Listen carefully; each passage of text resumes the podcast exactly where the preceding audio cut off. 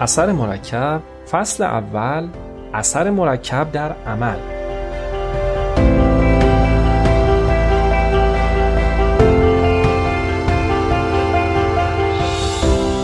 حتما شنیدید که میگن رهرو آن نیست که گه تند و گه آهسته رود.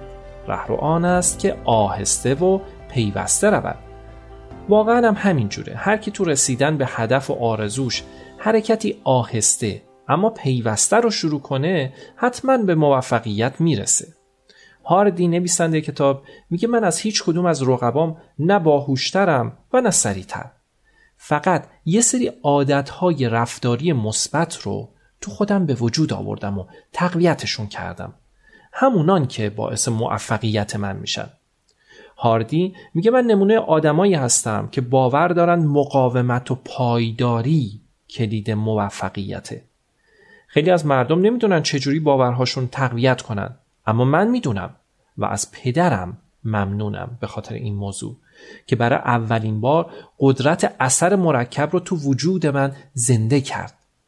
داستان پدر نویسنده کتاب اینه که به قول خودش میگه پدر و مادرم از هم جدا شده بودن و پدرم مجبور شد تنهایی منو بزرگ کنه. پدرم برای رسیدن پسرش به موفقیت خیلی سختگیری می‌کرد. آدم بسیار منظمی بود. کارایی که به من میسپرد انجامشون بدم از کارای آدمای خوندار یا باغبونا بیشتر بود.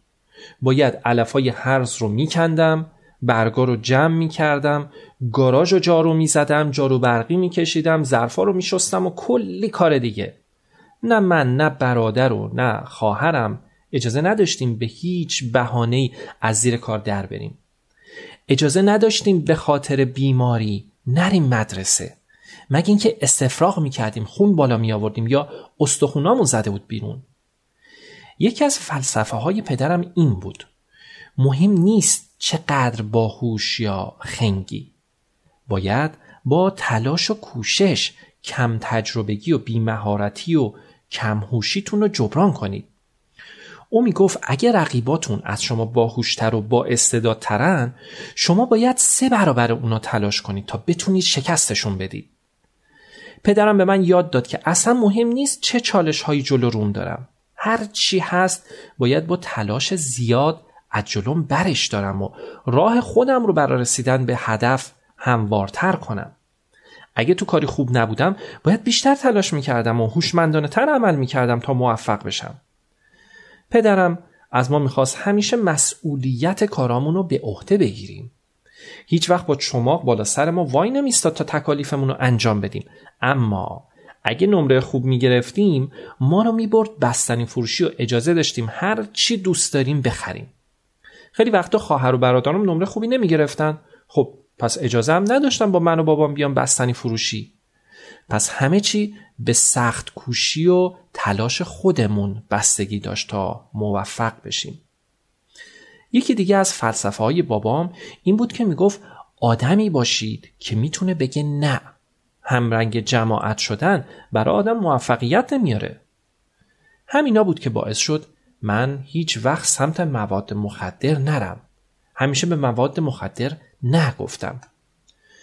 من با اینکه یک نوجوان بودم از اینکه برتری خاصی نسبت به همسن و سالام داشته باشم لذت می بردم.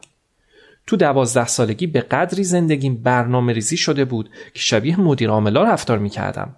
پدرم خیلی زود تو همون سن کم دو تا ویژگی به من داده بود که من با اینکه نوجوان بودم احساس برتری می کردم. یکی نظم و انضباط یکی دیگه روحیه مسئولیت پذیری این دوتا ویژگی باعث می شد که من به هر چی می‌خوام برسم.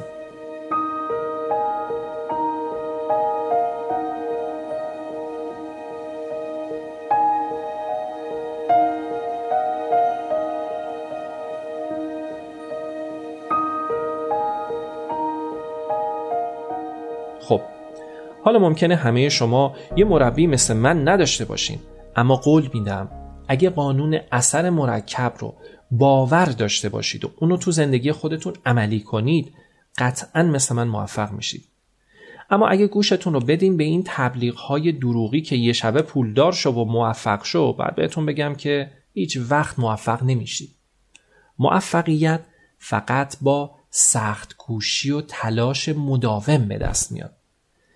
اثر مرکب یعنی گرفتن یه پاداش بزرگ از انتخابهای هوشمندانه و کوچک و فعالیتهای کوچیک و مداوم که آینده شما رو متحول می‌کنه.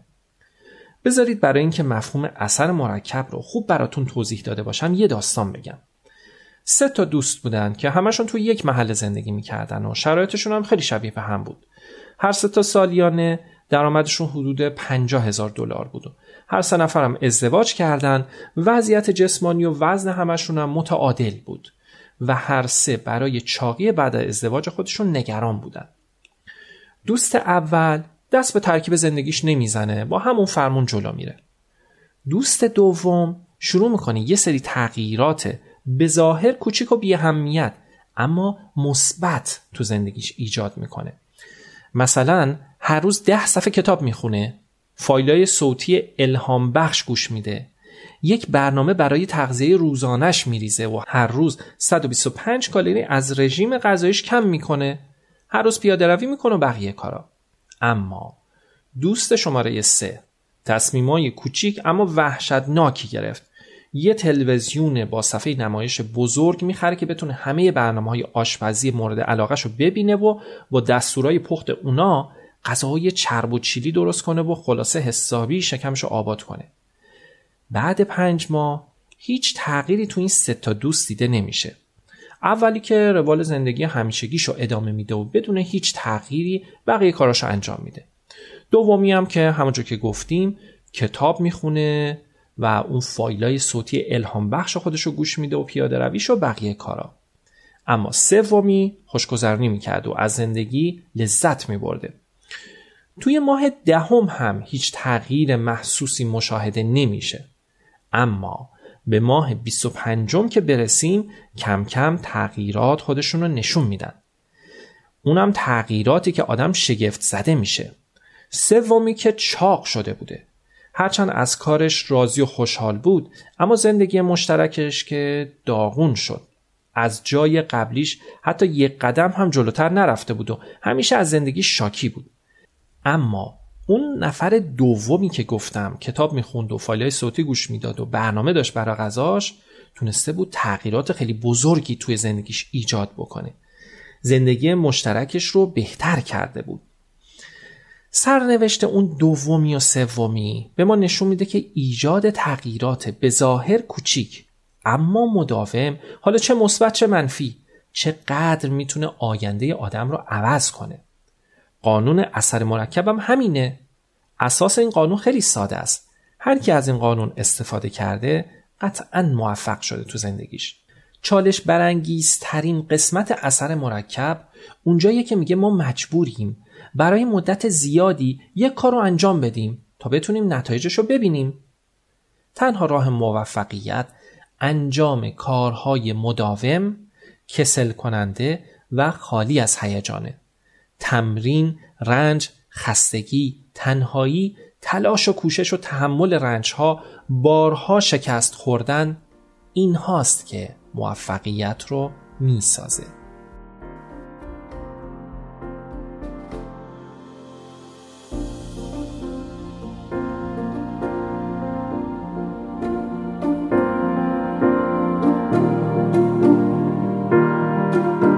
ممنون از اینکه به این فایل صوتی گوش دادید ما رو با نام آواتو در شبکه های اجتماعی و پادکست دنبال کنید.